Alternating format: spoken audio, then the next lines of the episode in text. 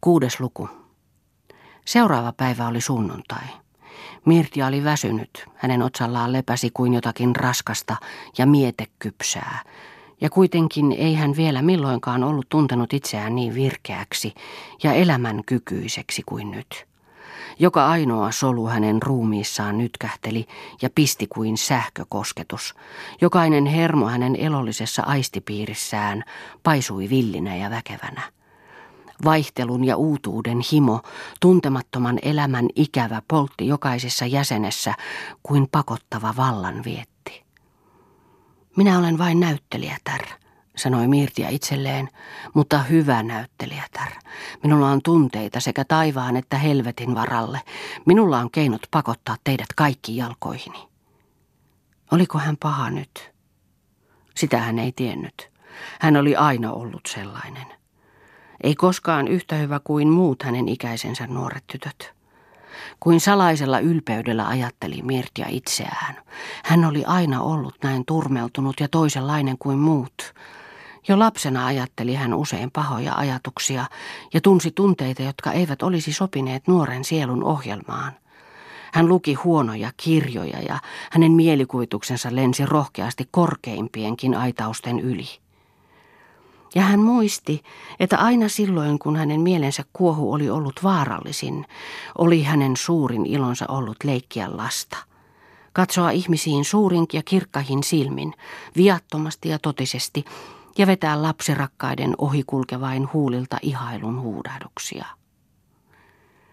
Sillä Mirdia osasi laittaa silmänsä monenlaisiksi, sellaisiksi, että ne nauroivat pinnallaan kuin keltaiset harakan kukat kedolla, tai että ne päilyivät syvinä ja liikkumattomina kuin mustat metsälammet, tai räiskähtelivät epätasaisina säkeninä kuin raketit yöllisellä taivaalla.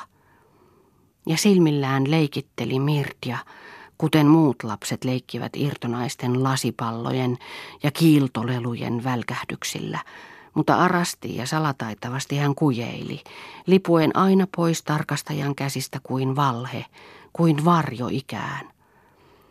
Vasta kun hämärät hiipivät ja yksinäisyys yöpyi ympärille lempeänä ja ymmärtävänä vaitiolona, vasta silloin uskalsi Mirdia avoimesti ja mielin määrin leikkiä itsensä kanssa – Silloin uskalsi hän antaa mielikuvilleen elämän. Hän lausui pahat ajatuksensa ääneen ja salli eleitten näytellä pahoja tunteitaan. Ja hän nautti, nautti kuunnella oman äänensä hiveleviä toisintoja. Sairaalla himolla nieli hän omat sanansa.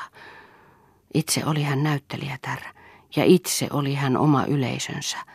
Peilistä seurasi hän liikkeittensä ja väriensä sopusuhtaisuutta – ja niinpä hermonautinto ja tunneherkkyys sulivat yhteen omituiseksi, aistilliseksi henkevyydeksi, joka olisi ollut kuin täydellisesti onnellistuttava päihtymys, ellei se niin kipeästi olisi huutanut tunnustusta.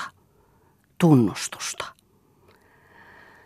Tämä oli kaikki Mirtian sisällistä sielun mysteriaa, ja se ulottui niin pitkälle taaksepäin ajassa kuin Mirtia muisti – mutta nyt oli Mirtia jo vanha, paljon vanhempi kuin muut hänen ikäisensä tytöt.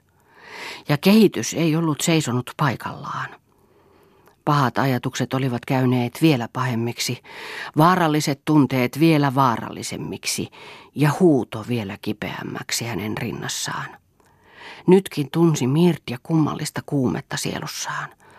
Hulluina ja rajupäisinä hyppivät kaikki riihattomat ajatukset kuvitellun kourissa. Ne vaativat todellisuutta. Hänen olisi tehnyt mieli jotakin oikein hurjaa, kauheata, uhkarohkeaa, tehdä pahaa ja nauttia. Oh, mitä kaikkea hän osaisikin. Pettää, pettää nuo typerät ihmiset kaikki. Hän olisi heille kuin koetus, kuin kiusaus. Hän pitäisi kymmenen rakastajaa yhtä aikaa ja kuluttaisi yöt rikollisissa bakkanaalijuhlissa, kuumien soihtujen, sairaiden tuoksujen hirvittävän ihanassa hekumassa. Ja hän suutelisi heitä kaikkia, hymyilisi heille petoksensa suureksi, järkkymättömäksi, ainukaiseksi totuudeksi, niin hän myrkyttäisi heidät syleilyllään ja uuvuttaisi verkkoihinsa katseensa kaarilangoilla. Sitten hän antaisi heidän mennä. Tai ei, Keskellä kylmää ja kirkasta aamupäivää heittäisi hän heidät ulos orgia hetaleissaan kalpeina ja näivettyneinä, ja sitten he saisivat kiertää pitkin maailman katuja kuin naurettavat narrit. Mutta Mirtialla olisi heidän sielunsa. Oh, miksi minä en saa leikitellä uhmaa kuoleman ja hekuman välillä? Mirtian koko olemus rukoili ja huusi sairasta nautintoa, kiihkeää villiä aistien päihtymystä ja hengen keveää herkullista leikittelyä. Hänen vehkeilyalynsä vaati käyttöalaa. Mirtia kitui siitä, ettei hänellä ollut tilaisuutta tehdä niin paljon syntiä kuin hän olisi tahtonut, mutta hän kitui vielä enemmän tietoisuudesta, ettei hän tilaisuuden tarjoutuessakaan olisi voinut toteuttaa mielikuviensa ihania rikoksia. Ne olisivat vaatineet paljon julmuutta, ja Mirtia tiesi olevansa pohjaltaan hyvä. Oi kuinka kalpea ja voimaton oli hyvyys – ja Mirtia rakasti nautintoa ja voimaa. Mirtia raukka. Ja sitten olisivat hänen syntinsä vaatineet alkuaikojen hillitöntä purkautuvaa intohimoa.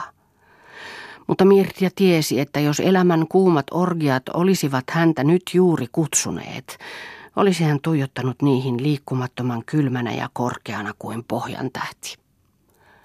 Miksi ajatella aina? Punnita aina? Sellaisilla taipumuksilla ajatella ja punnita. Mirtja raukka. Mirtja painoi kuumaa päätään ikkunaruutua vastaan ja hänen rinnastaan nousi hiljainen huokaus kuin rukous.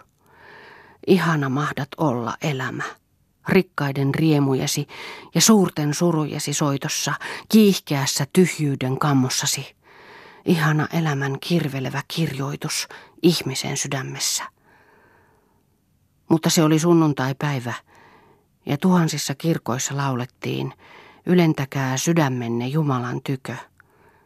Ja harras seurakunta vastasi, me ylennämme sydämemme. Mirt ja Raukka.